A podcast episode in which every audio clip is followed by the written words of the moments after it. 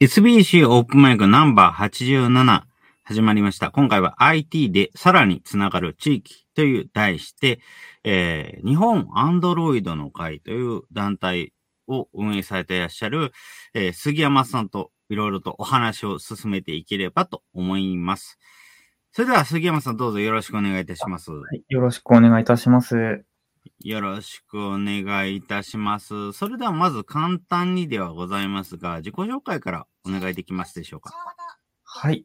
えー日本アンドロイドの会の杉山と申します。えーまあ、日本アンドロイドの会は、え、アンドロイドに興味を持つ人が集まるユーザーコミュニティです。で、まあ、主にビジネス系や、まあ、もちろん技術系、まあ、デザイナー等といった方々に対して、あの、アンドロイドの注目度を上げることを目的としている団体になります。で私自身はですね、えっと、2021年の6月の下旬から、えー仕事の関係で伊豆大島におりまして、まあ、その仕事がきっかけで、あの地域活性化に関していろいろと動くようになりました。えーまた、私の、まあ、所属させ、まあ、所属しております日本アンドロイドの会でも、まあ、先日、まあ、ちょっと都内で、あの、え、アンドロイドバザールカンファレンスっていう、まあ、略して ABC というイベントを開催したりとか、まあ、こういうのは年1、2回やってるんですけれども、まあこれの地方開催版のイベントで、その ABC の最後に D、ダイバースとつけて、あの、イベントを開催したりもしています。で、私自身もこの、その ABC デーと呼んでるイベントを、まあ、伊豆大島で開催したんですけれども、でこのイベントがきっかけで、あの、他の地域の活性化についても関わりを持たせていただくようになったりとかですね。または、あの、私が関わっているその団体さん以外にも、あの、地域コミュニティと IT の技術の関わりについても関心を持っていろいろやっております。えー本日はよろしくお願いいたします。はいよろしくお願いします。えー、先日の Android バザーカンファレンス2023、こちらのような形の内容になっておりましたね。本当にいろいろなイベントが開催されていたようで、あの、自分もいろいろと見させていただきましたが、本当に、はいうん、こういうような取り組みが長く続いているのは本当にすごいなと思います。本当に皆様のご協力でありがとうございます。はい。いい本当に、あの、アンドロイドの回は、自分も結構前から関わってはいますけれども、本当に長いこと、いろいろなイベントをやっていて、まあ、こう、本当にオンラインでも、オフラインでも関われるというようなイベントを非常に多くやっていて、自分が最初に関わったのは相当割と前だったと思いますけど、2020 2012年とか11年とかそのぐらいだったと思うんですけど、はいその頃から本当にいろんなことをやってて、あの面白い、いろんなことをやってる団面白い団体だなっていうふうに思ってました。はい。はい、ありがとうございます。その他、本当に伊豆大島で、地域の活動にも、地域活性化にも関わってらっしゃるということで、はい Facebook でもいろいろと活動内容とかも聞いておりました。はい。ありがとうございます。はい何かこちらの方で、ま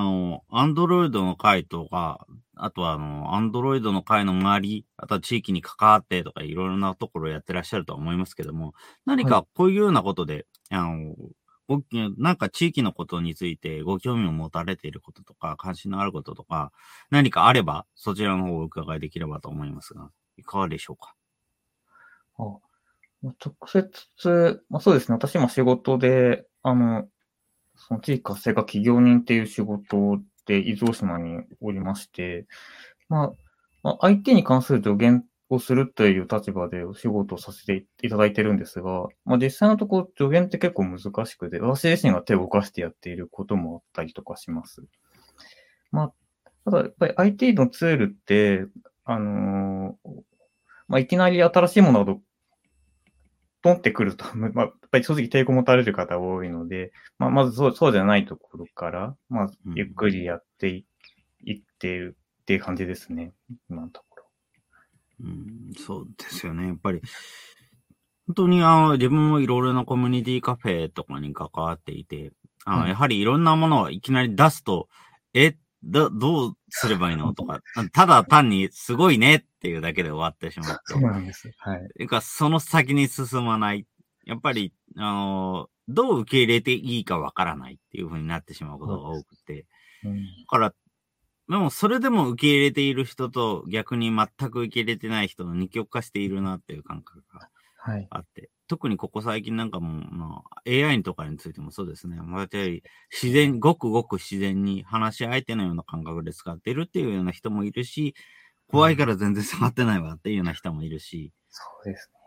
ね。なんかそういうに結構両極端に分かれてしまっていて、お互いの対話が結構欠けているなというふうに感じることはあります。うん。確かにまあ、直直接、先ほども言っていらっしゃってますね。ありがとうございます。本当に、急に言ってもちょっとハレーションが来ちゃうっていうのがありますよねそうなんで。す。はいそうなんです。うんそういきなりこう、だからちょっとつ、こういうツール、いきなりポンって出されても困るので、例えばこういう使い方できるよっていうふうにちょっと出してみてあげるっていうのも結構大事だったりしますね。うん。それは。あとは、個人的になんか、あのそのあたりですごく面白かったなっていうふうに思うのが、はい。昔、あのどこだったかな？図書館総合展っていうオンラインのイベントだったんですけれども、そちらの方で、あの、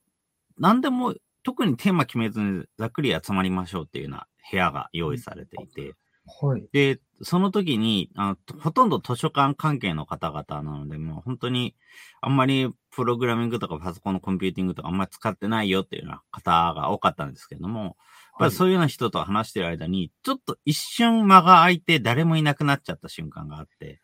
でうん、それがなんか10分近く経ちそうだっていう人、ことがあって、もうその間手持ち無沙汰だったので、なんか画面共有許可されてるしっていう、勝手にライブコーディングみたいなことをやってたんですけども、はい。なん。かそこから意外と、あ、プログラマーってこういう風にやるんですねっていうようなところから話が発展するっていうことがちょこちょこあって、はい。なんかそういうような、偶然なんかプログラミングしてる風景を見かけたとか、あのなんか面白いのを作ってるねっていうところに見つかったとか、そういうのがもっとあってもいいのかななんていうふうに思ったはありますね。それはおっしゃる通りだと思います。うん。やっぱり、その近くにないからなんか他人事に考えちゃうっていうのがあると思うんですけど、画面共有とかされたら、もうなんか近くにいる、なんか近くでなんかなんか起きてるなって感じになりますよね。うん。うまくないですから、本当にそうで、あの、ちょっと前なんかだと自分は、もう本当にこれは、随分昔で、ひょっとしたら本当に iPad もとか初期型がまだやっと出たぐらいな頃だったかなと思いますけれども、あの、iPad を使った大道芸やってらっしゃるっていう方がいたっていうニュースを聞いたすことがごいですね。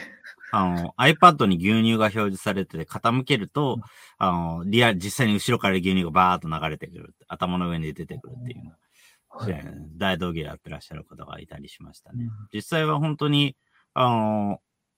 向こうの、ス向こうのスライドショーで見せながら、そのスライドショーとタイミング合わせて後ろに出てた牛乳のコップを傾けてただけなんですけれども、えやっぱりそういうようなところでデジタルなものに関心を持ってもらうっていうのは、うん。結構やってる人はやってるんだけど、意外とやってない人はやってないよなっていうふうに思って見てたっていうのがありますね。ありがとうございます。本当にそうですね。なんか、あの、先日、はい。資料も見させていただきましたけども、こちらの方で地域活性化の活動もいろいろやられているということなので、あこれ資料を見て、こんなことをやってるんだと思って、すごくびっくりしたのを覚えております。はい。はい。ですね。にテレワークとかも含めて、やっぱり、ね。あの、インターネットを使う機会、コンピューターを使って何かをする機会ってみんなに出てきたとはいえ、やっぱり、うん特にこういうようなものってツール使えればいいってもんじゃなくて、センスがあるかないかによってかなり出せるものが変わってくるっていうような感覚があるので、そうですね。うん。やっぱりそういうものをいかに身につけてもらえるかとか、共有していけるかっていうのもすごくキーワードになってくるのかなっていうふうに思いましたね。うんそうですね。特に、今まさにちょうど出していただいてるその、例えばテレワークとかなんですけども、なんか当初はすごい、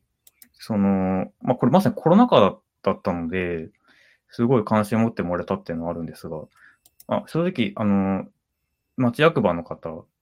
からすれば、え、こんなことできるのっていうのは驚きだったみたいですね。しかも、あの、私がスパ結構短期間で、まず簡単なものを構築したので、え、そんな簡単に構築できるものだったんだっていうのも驚かれてました。それで操作も使い勝手もそんなに大きく変わるものではなかったので、あ結構、その、あすごい関心持ってもらえた ことではありましたね。うん、そうですよね。だから、単純にあの顔を突き合わせて話をする、ズームとかで話をするとかだったら、割と誰でもできるとはいえ、例えばそれを使って、えー、なんか、あの、本来リアルじゃないと見せられなかったんだろうなって思ってたものを実際見せてみる。例えば、はいあの、本当に2020年8月頃だったかに行われているイベントだと、あの、はい。自分でそれぞれ折り紙で工作し、折り紙細工したものをみんなズームで見せて、こんなことで、こんなものできたよっていうのをやってたり、はい。あとは、あの、オンラインの講演を開いてらっしゃるなんていう方もいるっていう話は聞いたことはありましたね。だからその他にも、やっぱり実務な態度でも、あのプログラミングのなんかものを見せるとかもできるし、以前面白かったのは、携帯電話の相談を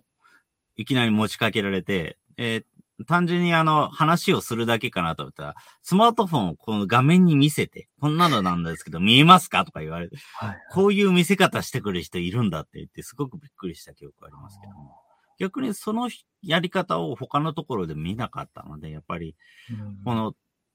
端末を見せることで、あの、こういう風な操作したらいいのかなって聞くっていう、そのやり方ってすごくセンスによるなっていうふうに思ったのもありますね。はい。なるほど。はい。ありがとうございます。本当にだからそういうふうに、センスによってその人のできるできないって大きく変わってくるなっていうような感覚がすごくありますね。はい。ありがとうございます。そうですね。センス、それはありますね。うん。なんか、どうでしょうね。このセンスってのを、いかにして、なんか多くの人に身につけてもらえればいいなっていうのって何か、こうすればいいんじゃないかななど何かありますか？結どうなんでしょう。そういう時私が日々悩んでることではありますね。すごい悩んでて。ですよね。この、結構、ちょ、その、イベントとかでもやっぱいろいろ準備して、う動く中でも、仕事する上でも思うのは、今の、まあ、今のだとビあのビデオ会議とかで、まあ、こ画面見せてっていうのは、あの、多分、できるだけ直接会ってやることに近いと思うんですよね。うん。うん。で、これ、これす、だから、なんか、どうしてもデジタル機って難しいものだって思っちゃうところを、なんかそこをうまく乗り越えられてるような感じは今しました。うん。あなんか、使い慣れてることっていうのが大きいんだろうなっていうのは、そうだとこ思うんですあると思いますけどもビ。デオ会議は、まさにそうじゃない。こうやって画面見せてるっていうのは、その慣れてる動作なのかなあ。その方自身、そもそもからもうやることがすごく多くて、まだはい楽天モバイルとかが参入して間もなくって、あのはい。まだだ誰もこれはやめた方がいいですよって言われた、言われてたぐらいの時期に楽天モバイル契約したんですけどもって言われて、えええ、したんすかとびっくりして話聞いてたことがあったりして、やっぱりそういう、その人って本当そういうような、もう積極的にどんどん取り入れる人だったんですけども、やっぱり積極的に取り入れる人とそうでない人ってすごく差が出てきちゃうなっていうのがあって、あーそれすごくいいな。その差を少しでも埋めたいなっていうふうに思ったりはね。これ難しいんですけど、あの、なんか何かに、いつくって表現がいいのかわかんないんですけど、なんか何、な何かにずっとしがみついちゃってる感じとはまた違いますよね。逆ですよね。その、なんかすごく物事広く見てるなって思う。ました今。だから、なんか、あの、世間に散らばっている面白いものをどんどん拾い集めていくっていう。なんか本当に公園に散らばったどんぐりをどんどん拾っていくみたいな、そんな感覚があるのかなっていうふうに思いました。そのどんぐりを面白いものと見るか、あ、な面白いものと見て集めたいと思うか、なん、さまつなものと見て見過ごすかのどちらかそこで分かれていくのかなっていうような感覚がありますよね。なんか、面白いなって思ったその地域の課題とかも、なんかい、一個なんか、その着が課題を持って、それに一生懸命取り込む、あ取り込まれるのはいいんですけど、例えば、でもなんか、実際に他にも要因がいろいろあって、物事広く見なきゃいけないっていうのがありますけど、そういうその方の場合は結構そのあたり物事広く見れてて、ちゃんと対応できてる感じが今しました。うんそうですね、実際に伊豆大島でも、私がよく行くお豆腐屋さんがあるんですけど、そこの豆腐屋さん、お店の構えとか、その昔からあるような豆腐屋さんなんですけど、面白いのが、インスタグラムやってて、で、納豆できたら写真写真あげたり、あ、違う、せっかくには結構、そのお豆腐屋さん面白くて、あの、おお豆腐作った時におからって出るじゃないですか。おから。あのおからを使ってドーナツ作ったりとかして、それを写真にまたフェイス、うん、あのインスタグラムアップロードしてると、面白いのが、お店構え、一見すぐには正直すれながらも、ちょっと、わ、あの、これは開けていいのかなっていうところがあったりするんですけど、でも、お客さん来るんですよ。うんで、雑談が。そう、それはいいですよね。はい、で、それ雑談でなんか人が集まってくるっていうような。だから、うん、私も実はその豆腐屋さん、そのドーナツで知ったんですけど で、で電話とかうまく繋がんないところなんですけど、でもそれでもインスタグラムでそうやって人を集めてるっていうのがあって。うん。でもそうですね。だから、考えてみると、そのインスタグラムを使ってみ、見るとか、うん、ああるいは、まあ、動画ですと、まあ、インスタグラムでもできなくはないですけども、例えば TikTok を使ってみるとか、えー、そういうのって一つキーワードにはなってくるのかな、なんていうふうに思いますね。あの、こちらだと本当にえー、もうちょっと前にはなってしまいますけども、横浜の、えー、横台っていうところを中心に影響をしていらっしゃるっていう、えー、いろいろとお店開いたり活動されている方で、あの、お茶屋さんの方なんですが、TikTok もやってるし、インスタライブとかもやってるし、本当にいろんなことをやってらっしゃるという方がいらっしゃったんですね。こちらの SB キャストでご紹介した回の方なんですけれども、本当にあのやってるのはインスタグラムもやってるし、TikTok もやってるし、まあ内容としては結構被ってる、同じものやってることも多いんですけども、まあ、こういうようなことでどんどん積極的に発信してらっしゃって、逆にやっぱりこういうようなことをやるからこそ見えてくるものっていうのもあるのかななんていうふうに思いました。あると思います。それは。他にも、同じように、こちらも、ミス、あの、以前に SB キャストで紹介いただいた方です、ですけども、同じく、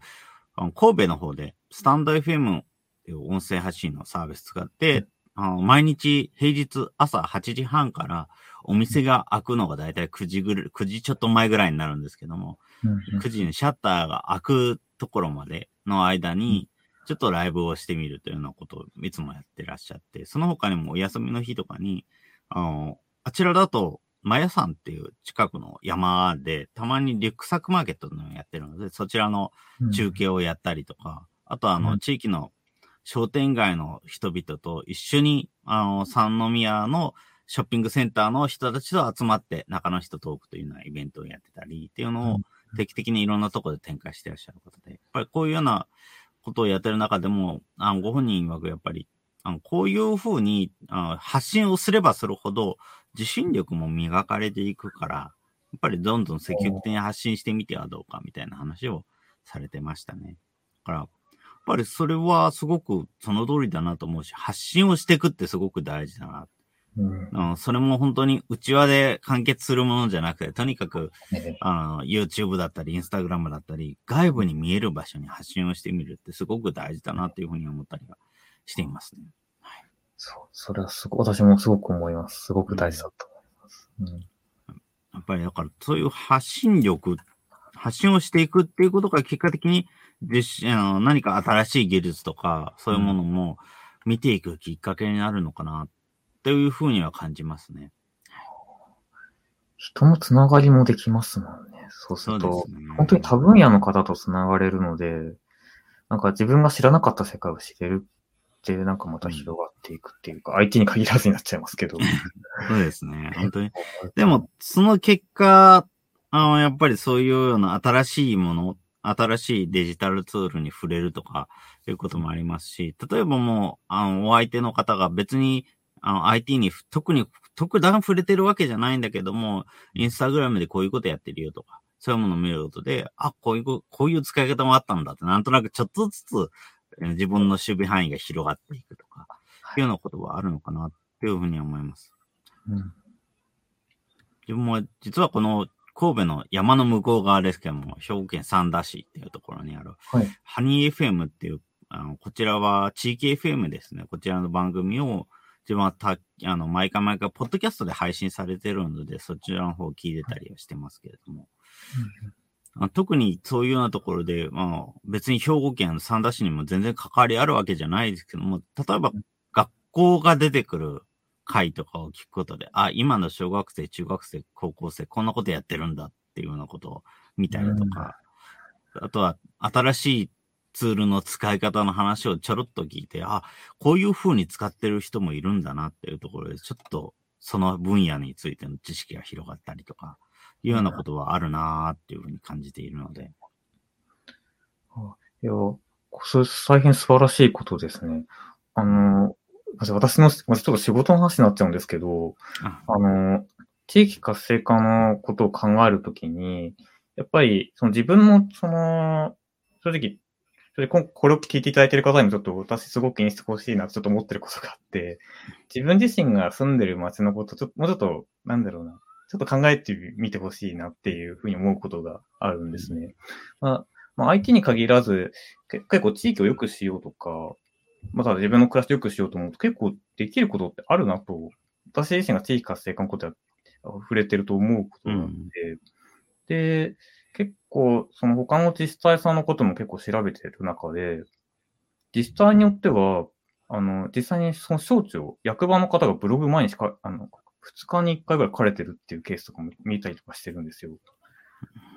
そうやって中の、その、何やってるかわからないっていうのを解釈するっていう言い方ちょっと良くないところもあるんですけど、逆にやってることをちゃんとこういうふうにやってるんだよっていうふうに、ブログで周知するところを見たりとかしてて、この今ご紹介いただいた事例も、その、こういうことやってるんだよっていうので、その、広めていって、その、わからないっていうか、なんか、つながりを作れるのがかなり大きいなと思ってます。そうですね。本当につながりを作れるっていうのはいいと思いますし、うん、そのためのなんか、あの別に本当に大したことじゃなくていいので、発信をしてみるっていうのは大事で、うん、もう、この、この方も、小横愛ちゃんさんもそうで、本当に、すごくなんか重要なことって言って、まあ商業的にも重要なこととかそういうのって特に話してなくて、もちろんあの、リュックサックマーケットとか、まあそれなりに、あの、場合によっては、まあ、マーケットですので、お金も、うん、お金のやり取りも発生しますし、そういうのは取り組みだったりしますけれども、それ以外のことって本当に、特にお金が発生する商売に関することとかでもないこととでも話し合ったりしてますし、やっぱそういうようなことで何をやってるかわからないってことはなくす。でもそのためにはやっぱり一人だけじゃダメで、本当に複数にいろんな人が自分の本当に隣3軒ぐらいのことだけでいいので、話をしている、発信をしているっていうのがすごく重要になってくるのかなっていうふうに思いますね。うん。そうなんですよね。そう私の今参考にさせていただいているその自治体さんも、そのブログで発信したことで、その、に、似たようなことで、あの、関わられる業者さんとかがコメントしていくとかっていうのがあって、結構すごいなと思ってて、で、じゃあ正直それをちょっとこちらでも似たようなことできないかなと思ったんですけど、け結構、その住んでる地域が違うと結構難しいところとかあって、なかなかうまくはいってないんですが、なんかそういうふうにしておお、あの、インターネットとかを使って、その、活動を知っていただくには、そういう方法もある、あるかなとちょっと思ってた。うん、あですね。なんていうか、やっぱりコメントで繋がれるって本当にすごいですよね。コメント です。コメントですね。本当にコメントで繋がれると大きいと思います。うん。うん、だから、ある程度だから積極的にちょっと話を聞いてみようとか、それについて思ったものを書いてみようとかいうような思う人がそばに何人かいるっていうのはすごく大切になるのかな。やっぱり今だとポッドキャストとかでも発信はできますけども、やっぱりそれを聞いてるよって、あとコメントも返すよっていう人が一定数い。るって、すごいあの発信してる本人としてもすごい励みになるし、うん、やっぱりじゃあ、ちょっとその話について考えたことを話してみようかなというような気を、気になるというようなのはありますよね。うん、すごくわかります。うん、なんか一生懸命書いても何もないと 寂しい伝え方するんで。やっぱり、あの、本当に SP キャストでも、SB ショープマークでも、こちらはどちらかというとすごく、あの、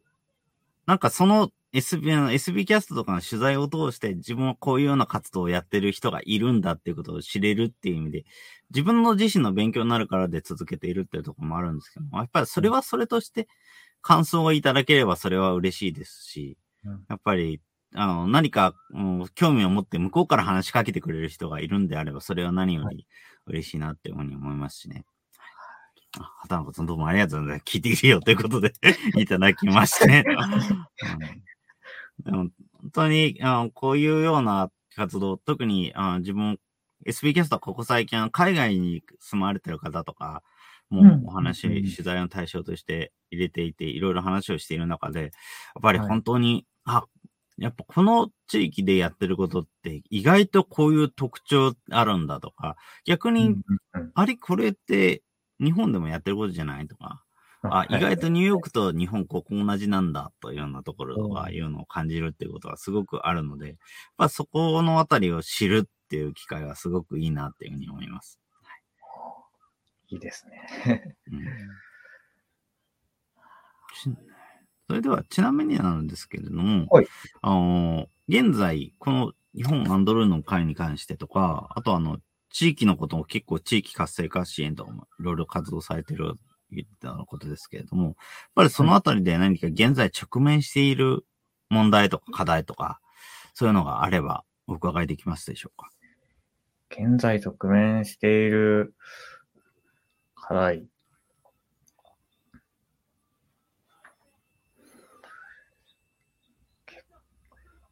もう難しいのは、ちょ例えば、まあ、自分自身の仕事で言うと、そのサービスの維持、例えば IT ツールとかを使うにしても、そのツツールを使える環境を維持するっていうのが意外と大変。管理が大変っていうのがあったりしますね。うん、実際に例えば、大島町役場さんには私がちょっと仮に今、まだ GitLab っていう、その IT の方にちょっと有名なツールをちょっと1個入れてるんですけれども、あのその GitLab を例えば管理する人が、例えば私以外にいないので今、もし私がその今のお仕事が終わった後どうしようとかっていう課題はあったりします。うん。うん、そこをクラウドに移動していいものかっていうと、例えば全部を全部クラウドですやあの使っていいっていうのって、意外とデータの管理とかっていう、IT ってどうしてもそういうところがあるので、うん、そこが難しいなっていうのが結構、ね、IT ツールの利活用としては課題に感じているところです。ですね。本当にそのあたりは課題ですよね。うん、あの本当に、あの、自分たちが関わってるところだと、そんなに、あの、すごいシステムを使ったり GitLab を導入したりとか、そういうところまではいかないんですけれども、あの例えばワードプレスのサイトを作りました、えー、基本的な構成をやりましたって言っても、うん、記事を書いてくれる人がいなければ、結局それって全く意味がないですし、えー、なんかそういうような記事を書いてもらうとか、場合によっては、あの、あの今回は、今回は自分が企画上をたまに見ているので、ということで、あの、ワードプレスの内部のシステムアップデートぐらいはしてますけれども、やっぱりそういうようなシスアップデートも、いや、誰がやるのかとか、いうようなことまで考えると、非常にやっぱりそこはなかなか難しいなっていうところがありますね。そうなんです。なので、でちょっと私もすごい迷ってるのが、仲間を増やしたいというふうに思うことが、うん、ですね。ありますね。仲間を増やしたいっていうのはすごく大きいですよね。やっぱり、あの、こちらは他のあのファンドレイジングとかで地域関係に携わってる方の個人的な感想なので、あの、うん、実際のデータではないんですけれども、やっぱり、うん、コンピューター関係の活動されてる方で、かつ地域のことを見てらっしゃる方っていうのは、やっぱりちょっと少ないなっていうふうに感じられるってのことがあるってことなので、うん、やっぱりそういうような人が、どうやったら IT で活動してればどうやったら地域のことをちょっと興味持ってもらえるのかと。逆にやっぱり地域で活動されている方がどうやったら IT も使えるようになるのかっていうところは必要に考えなければいけないなっていうふうに思っているところですね。そうですね。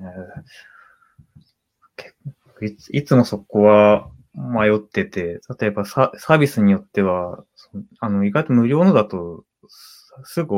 終了してしまうケースとかもあるので、面白いなと思ってもそれが使い続けられないとか、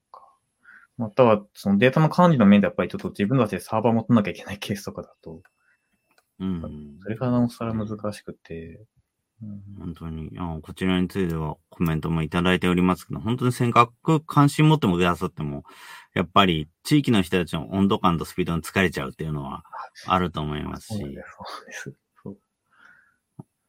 やっぱり、あの、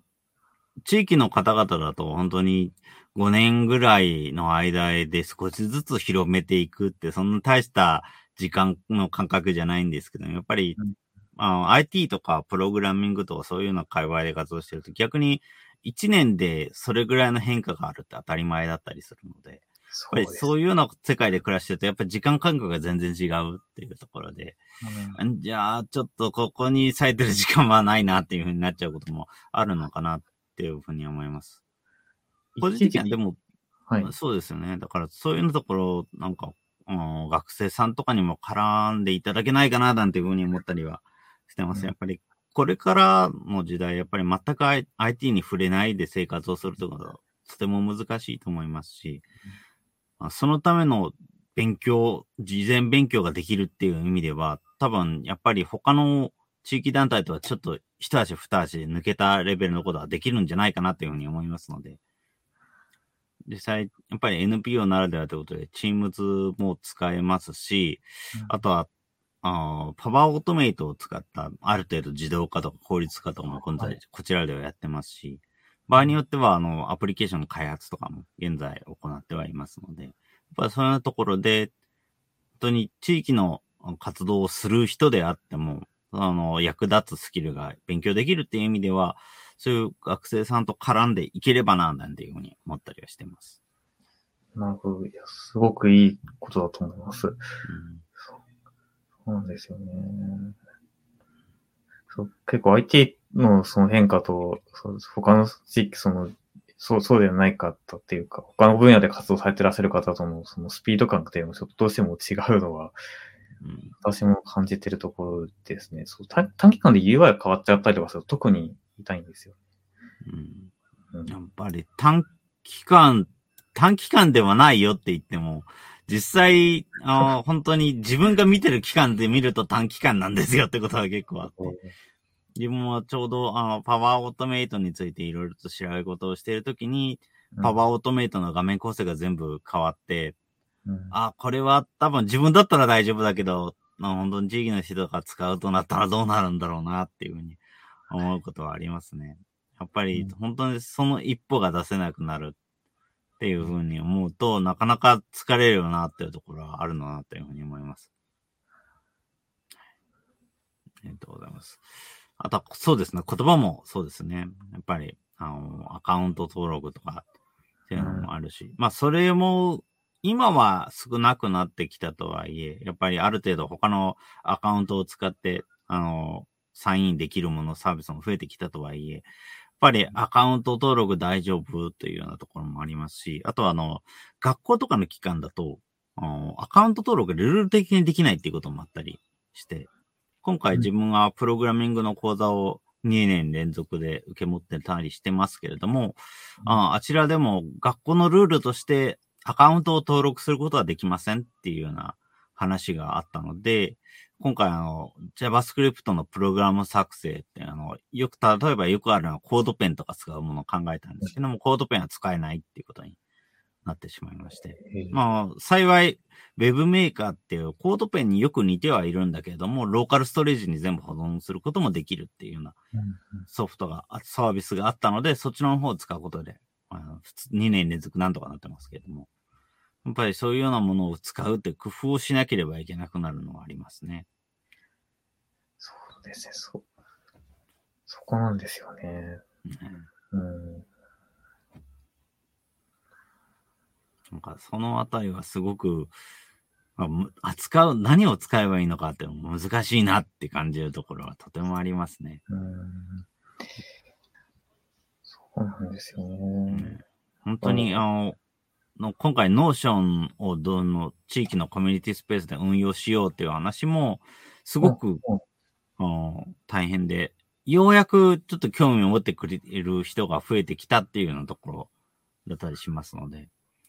で、せっかく、あの、導入しても誰も書き込まないで自分が全部内容を反映してるだけじゃ大変ですし、自分の見えない範囲の挙動をキャッチアップできないので、そこはすごく辛いなっていうのはありましたね。そうなんですよね。はい、その IT のそのツールとかがうまく使えると、そう私のどんな活動でもやっぱり変化すはあるなと思う思ってて、その、実際に他の方からも言われたことがあるんですけど、そのツールをた、例えば少しでもうまく、例えば、あの、極端なこと言うと、カレン、あの、時間の日程調整とか、スケジュール調整だけでも、うまく使いこなしてもらえると、なんかうん、その、その、その、その集まる物事の、あの、ことも含めて、時間の使い方が変わってくるっていう話とかよく。ですね。本当にそこのあたりがすごい可能性はあるなと思っていて、自分もパワーオートメイトとかをいじっていて、これがもし地域の人たちが使えるようになったらどうなるんだろうなっていうふうに思うことはすごくあります。自分の家のものだと、例えばパワーオートメイトで毎日夜10時に、あのはい、次の日の予定を全部見て、えー次の日の予定で、あの他の家族にちょっと関わりがあるもの、例えばそのへ間部屋に入らないでほしいものとか、そういうものについては全部リストアップして、LINE に投稿するっていう。まあ LINE に、あの、パワーオートメイトは実は LINE に直接投稿ができないので、一からくりあるんですけれども、うんあのそういうようなツールを作ったりはしてますから、やっぱりそういうようなものが、例えば地域の人たちが持てば、どういうような面白いものができるようになるんだろうなっていうふうにうん思いますね。そうですよね。それこそ、こう、こういう、まあ、先ほどの話にもありました。他の方とのつながりを作るとか、うんそういうことにもなんかつながっていきそうなところはあるんですけど、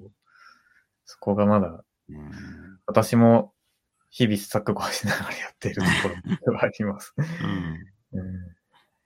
なんか、あの、本当にそのあたりはなかなか今のところ手で調べて回らなければいけないっていうところも多いので、うん。大変なところはありますね。やっぱり、そういうあのコミュニティの情報とか、そういうような情報は、あの AI に聞いて答えられる問題ではないので、まだ。そうなんですよ。はい、聞いてみても割とデタラメな内容が多い分野だったりするので、そこのあたりは結局手で探さなければいけない。で、手を、手で探すのって本当に難しいっていううんところがあって、本当にどうしようかなっていうところですよね。うん手で探すのが難しいので、そうそれを支援してくれる AI とかっていうのも最近は、ね。えっと、あるみたいで、そう、なんかと、えっと、東京都さんがそれで、なんか、D、DX のなんか、その、あ、DX アワードだったかなんか、そ、そんなかん、なんか、なんかあの、東京都さんが今、ガバテック東京っていうのを作られていらっしゃってて、それなんかいろいろと動かれてる中で、どこかの区がそれをやってらっしゃるのを聞きました。うん、そういうのはいいですよね。そう、支援してく。だから、んその、その人の価値を上げるっていう表現になるのかわかんないですけど、そなんか、なかなか面白い事例だなっていう。直接なんか AI がやってくれるんじゃなくて、その人を支援する、なんか物事を勉強するのに支援するっていう AI を使うっていうう。ん、本当に今、今の AI って実はそういう分野にすごく向いているとは思うので、そうなんですよ。実はこの、今回の SBC オープンマイクについても、このタイトルって原案はチャット GPT に作ってもらって、出してますし。あとりあえずこのキーワードを含むものをはい。50個あげてって言って出したものの中から、これはってものにちょっと加筆して、それをタイトルとして使ってますから、まあ、そういうような使い方って結構あるだろうなって思いますし、あのこれもこれから後でブログのレポートに書こうと思いますが、今回のプログラミングの授業も、ちょっとあの三目並べ作りたいですとか、オセロ作りたいですっていうような方も非常に多かったので、はい、ちょっとそういうような作例を作るっていう時に、その作例って実はほとんどチャット GPT が書いてもいるもので、修正したのって本当に2、3行ぐらいしかないっていうようなところだったりしますから、まあそういうようなのを使えば、ひょっとしたら教材を無限に生成することって、 ChatGPT でできるかもなとか思ったりしたのが。教材無限にですか、うん、あ、実際、なんか昔聞いたのが、 Stable Diffusion ってあの画像を作る AI に、はい、あの子供向けの塗り絵を生成させてたってことは、どっかの家であったらしくって、あ何々のキャラクターの線画っていうと、そういう絵を描いてくれるんで、それをプリントアウトして子供に渡すっていう、そんなやり方をしてるっていうの過程の話は聞いたことがありますね。面白いですね。うん。だからやっぱりそういうような活用の仕方、でも、この活用の仕方って誰もあの文章化してないので、とにかく自分でやってみることとか、そういうのってあのやった方がいいのかなっていうふうに思ったりしますね。うんありがとうございます。なんか、ちなみに、あとあの、アンドロイドの回の方にも移っていければと思うんですけども、日本アンドロイドの回として何か、はい、あ日本アンドロイドの会の活動をちょっと地域の人にも見てもらえればと、そういうようなところで何か考えていることとか、やろうとしていることとかっての何かありますか？ささっきあの自己、ちょっと自己紹介させていただいたときに、あの、伊豆大島で、あの、ABC Day というイベントを開催したっていうお話させていただいたんですけども、実は伊豆大島ってその目立つ IT 企業、目立つ IT 企業って失礼ですけど、あの、なんでしょう。まあ、簡単に IT 企業はないっていう状態に近いんですね。うん、なので、そんな中で、あの、で、そのイベントを開催したって結構大きくて、実はそのイベント開催したときに、あの、通常あ、これですね。あの、伊豆島ってた、あの、例えば、大島町さんがなんか公演を出すってなった時に、今まで IT 企業なかったんですよ。そもそもが。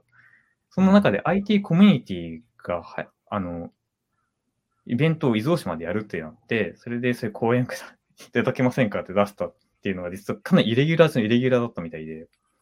うん、もうその、そこ、そ、そこの時点で結構、地域、地域のそのつながりという意味では結構大きなところは大島さんにあったようです。うん、そうですね。こちらを活動の写真見させていただいている限りも結構賑わっているようですね。過去の写真で、実は伊豆大島はコロナで、うん、あの、オンラインのみの開催になっちゃったんですけど。ああ、そあそうでしたね。でも、これは、あ、でもこれは伊豆大島、伊豆の伊豆大島かその辺りでやってたものではないですね。川崎のかな？なんとなく風景が似てますけど。あ、風景がそうだ、川崎ですね。まあでも、伊豆大島でそうやってオンラインでイベントをやったことは、他の IT コミュ IT 系のそのイベントを、その、やった中でも関心持ってくれたりとかしてくれたところとかがあって、実は私そことも今、あの、まだつながりを持たせていただいたりとかしてます。うん。あ、ちなみにそれで他の自治体さんが動いたりとかっていうのがあったので、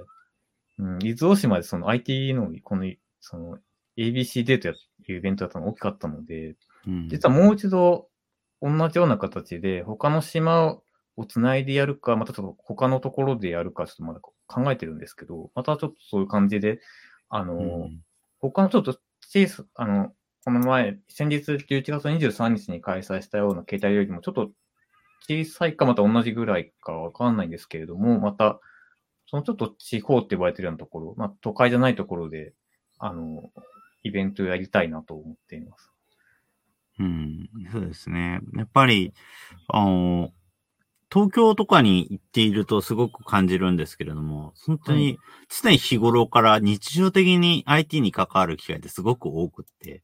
例えば駅構内のデ電子掲示板だったり、あの、はい、今でも結構写真が撮れて、その写真をスマートフォンに送れるなんていうサイネージ結構、あ機関駅にはちょこちょこあったと思いますし、あとあの、行き先案内を、とりあえず簡単に検索できるっていうような掲示板もあったと思いますし、はいそういうようなものが多いのに対して、じゃあそれはっていうと、関東の中でも本当に横浜に行っただけでもすごい少なくなってくるし、うん。うん関横浜だと本当にそういうような電子掲示板があるのが、横浜駅と、あとは新横浜駅と、ちょっと、あのギリギリ横浜から離れますけども、鎌倉の、あの、鎌倉天満宮にあるかなぐらいしかなくて、すごい数が限られてしまう。ただ、じゃあ、東京だからだと、本当に、ちょっとした商店会にも普通に、今はわかんないですけど、ペッパーくんとかがいたりして、うんすごく IT に出会う機会がすごい多い。だから、そのあたりっていうのは結構、あ見たく、近くの人だったら触れる機会になるからいいよな、というふうには思いますね。こうそういった意味だと、ちあの、地方、この伊豆大島で開催するときにも、あの、実はオオンライン、大島の方にも登壇いただいてるんですけど、あの、ちょっとこう、その、こちらで仕事するにはどうしたらいいか、IT 系の仕事するにはどうしたらいいかっていうのを考えてもらうには結構良かったっうんていうのがあります。あでもそうですね。だからうん、そういう、IT の仕事をするのを、するにはどうすればいいか聞くとか、そそういうのがもっと 気軽にできる機会があんまりないっていうのもあるんだろうなって思います。結構地域差って、まあ、ここも東京都なので、伊豆大島って。うんあ結構都、都内のところとのの通信早いんですよ。あの、ここも、私も今この回線フレッツ光が使えてて、結構フレッツ光早いので、伊豆大島は。うんしかもループ形状に2019年からなったので、どっか一箇所、あの、今ここ多分熱海経由なんですけど、あの、海底ケーブル切れたとしても、他の経路、八丈島経由とかで通信ができるようになってるぐらい、結構ちゃんと整備されているので、うんそうたまた、ちょっと停電が多いので、ちょっとバッその電気のバックアップは必要なんですけど、それを満たせれば結構、そのノートノートパソコンあれば仕事は結構できる環境ですね、ここは。そうですね。だから、それこそ本当に、あの、オフラインもオンラインも両方いけるツール。例えば、Git なんかまさにそうですけれども、あそういうのは、そういうようなツールが、なんか役目を果たせる部分ではありますよね。だからそういうようなツールをどうやって使うのかとか、どういうふうな使い方をするのかとか、そう考えていけるといいなっていうふうに思いますし、それを本当、やっぱり、例えば本当に、あの、本州の方であっても、例えば本当に災害時に使えるとか、いうようなつ IT の使い方を、まあ予備動作を勉強できるっていう意味でもすごく意味があるものだなというふうに思います。ありがとうございます。本当にそうですよね。あ本当にこういうようなものが、あのまあ、まあ、ABCD ほど大きなものじゃなくても、なんかええ定期的にあるといいな、うん気軽に書かれるところにあるといいなっていうのは思いますね。うん。そう。まあ私も、なので、今、正直ちょっとあまだ公開できるほどの情報がまだ揃ってないんですけど、今もその地方開催をできない、そういうところを今一箇所考えていたりとか、ちょっと伊豆大島じゃないところになっちゃうんですけど、そううん少しずつやっていってます。また、どうしてもコミュニティなので、みんな、あの、アンドロイドの会、みんなボラあのボランティアで動いてくれているので、結構無理ない範囲でっていうところもあったりするので、そこはむずうんまた難しいところです。そうですね。なんか、ですね。本当に自治体さんとか協力で入ってくれるとすごく嬉しいなっていうところありますけどね。なかなか。いいです、それ。うん私すごく感じてます、それ。うんうんで。も本当に、あの例えば自分たちのところだったら、あーよあ一応サイドビーチって横浜の NPO でありますけれども、はい。関わってるメンバーに結構、あの横浜以外の人とかもいますし、え最近だと本当に、あの、一応会員の段階で最初から、あー函館にいる人がメンバーにいたりしますーし、あとあの、西側の、長野とかそちらのあたりの人たちも徐々に増えてはいるので、やっぱりなんかそこのあたりとか地域によっては、まあ、こちらのところでも何かいろいろとやっていければいいなというふうに思います。素晴らしい。薬局にそれが横浜を魅力的にできるっていうか、い。や、私自身が、あの、横浜にい実家があるので、もともと神奈川の人なので、私、ちょっと伊豆大島に来るまで都民じゃなかったので、ずっと神奈川県民だったので、なるほどなおさら、そうですね。そこは、あやっぱり、うん、サイドビーチシティって、名前の由来がそもそも横浜市っていうところで、はい、サイドが横、ビーチが浜っていうことで横浜っていうとか、もう言葉遊びみたいになってるんですけども、やっぱり、ただ、あの、横に浜がある場所って言ったら別に日本どこ行ったってそうですし、やっぱり浜、いや、海に囲まれているところではありますから、まあ、どこでも関わっていいのかなって思いますし、あそもそもあ自分たちが関わってるので、開港ごとし景観まちづくり会議っていうような取り組みがあって、うん、そこだと本当に、割と比較的早い段階で開港していたご都市、あの神戸とか新潟とか函館とか、うん、あの長崎とか、そういうようなところとも一緒に関わってたりしてる関係上、やっぱりそういうような人ともつながりはあったりしますし、なんかそこのあたりでいろいろと関わっていければいいなというふうに思いますね。うん素晴らしいです。ありがとうございます。ちなみに何かこれを聞いている人に何かしてほしいなとか、何かございますか？ささっきも触れたところではあるんですけど、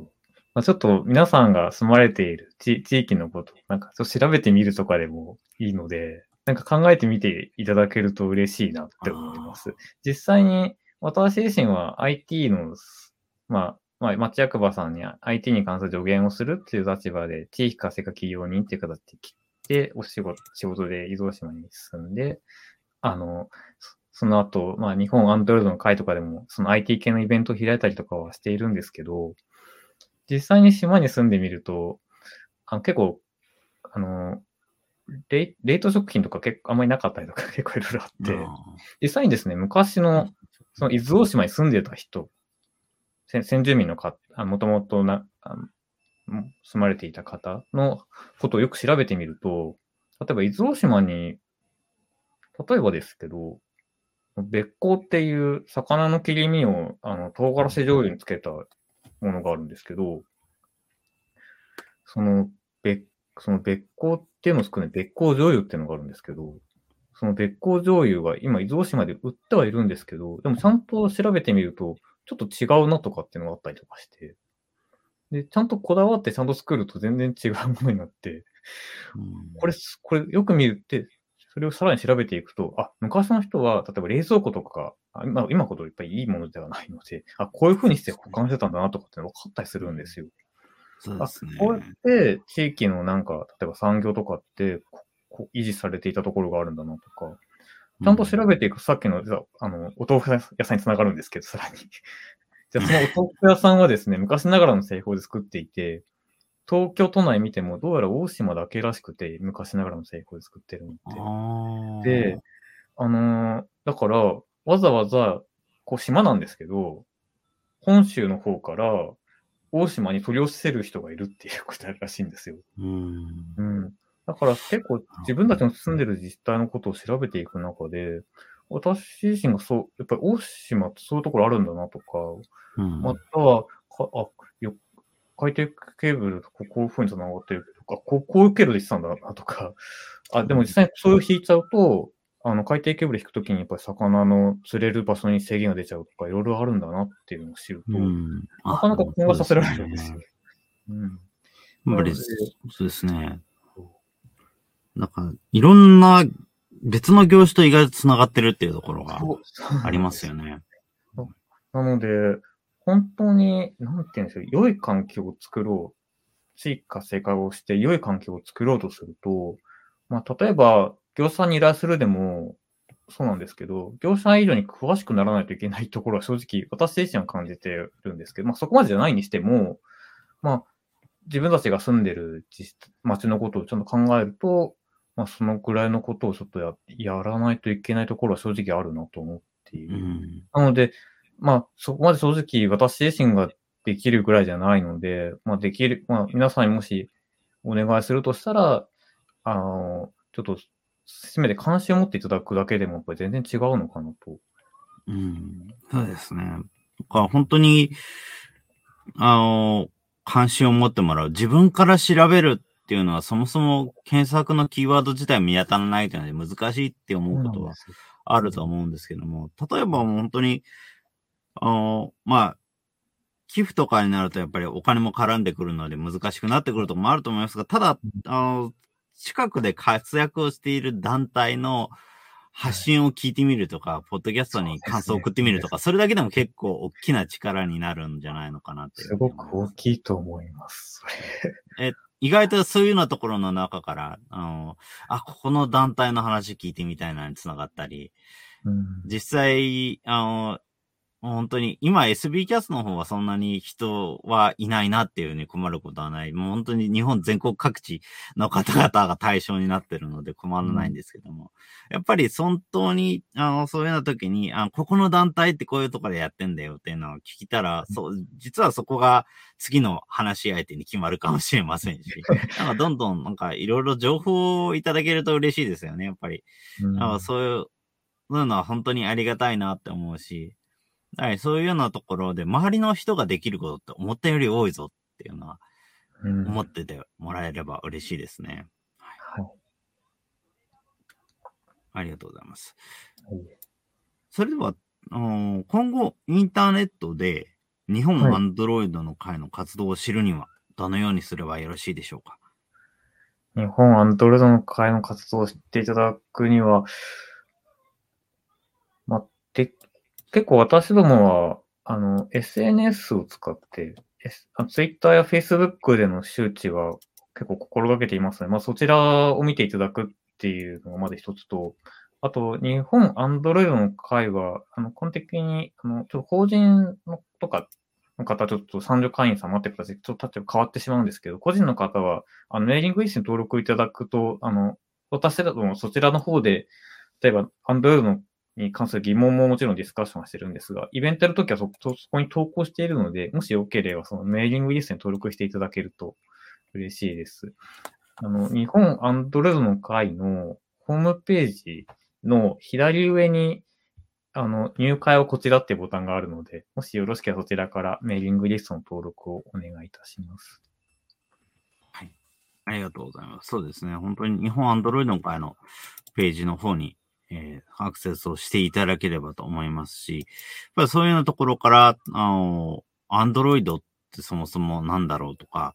あそそもそもスマートフォンのにかか、仕事に関わっている人って何やってるんだろうってのを知るですとか、いうようなところで広がっていっていただければいいなっていうふうに思いますね。なので、そういうようなところからぜひぜひ、あの、この団体に関わっていただければいいなというふうに思います。はい。ありがとうございます。はい。それでは最後の方にはなりますけれども、今回の日本アンドロイドの会や、あと杉山さんご自身の活動についての活動のキーワード、何かお伺いできますでしょうか？活動のキーワードですか？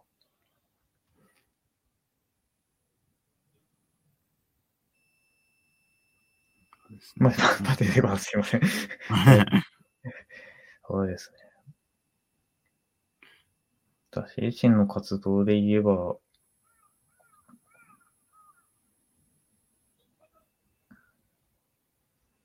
うん。よいしょ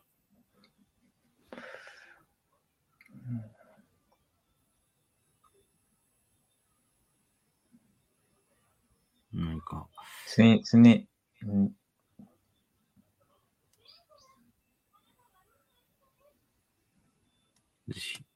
ければありまがとうござい待ってください。すみません。日々、ます。なかなか。すいません。なんか、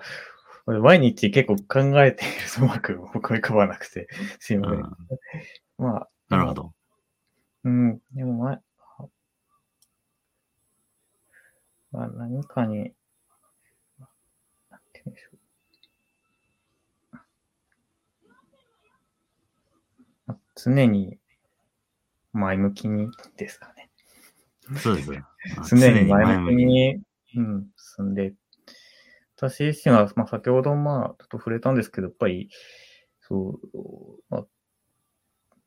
結構、まあ、前に、結構、なんて言うんですかね。け結構毎日いろいろ考えて、地域活性化のことを考えていく中で、うんなんでしょう。結果的にみんなによくいい環境をって考えると、まあ、常に前向きにっていうふうになるのかなっていう。なんか誰、うん自分の利益のためじゃなくて、ま、周りの方の利益って考えたら常に、ま、前向きにまあ考えていくのがいいのかな。すいません、うまくまとまらなくて。なるほど、ありがとうございます。でもそうですね、やっぱり。あ周りの人の利益も考える。やっぱりあの自分も特に考えているのは本当に自分の利益って一番得よう、一番効率よく得ようとすると他人の利益につながってくるところはあると思いますし、はい。やっぱりあの自分だけで得られる利益って本当に暫定的ですごく一時的にしかならなかったりすることは多いけれども、他人を巻き込んだ利益って案外長く続くことが多いので、そうだと思います。うんはいだから、まあそういうようなところも含めると、結局、一番自分の利益を考えたら他人の利益を考えざるを得ないんじゃないかな、というふうに思ったりはします。だからね、その結果が、あの、自分の、自分の仕事をしている同じ業種だけであれば、まあ、それはそれである程度、あのうまくまとまるので、それでもいいのかもしれないですけれども、やっぱり、その中に地域を混ざ、混ぜていけると、もっと長く、あの、安定していろいろ仕事ができたり、あの自分のコミュニティの活動ができたりするようになるんじゃないのかな、っていうふうに思うことがありますね。はい。はい。ありがとうございます。ありがとうございます。それでは何か最後にこれはぜひ言っておきたいとか何かございますか？大丈夫ですか？いや、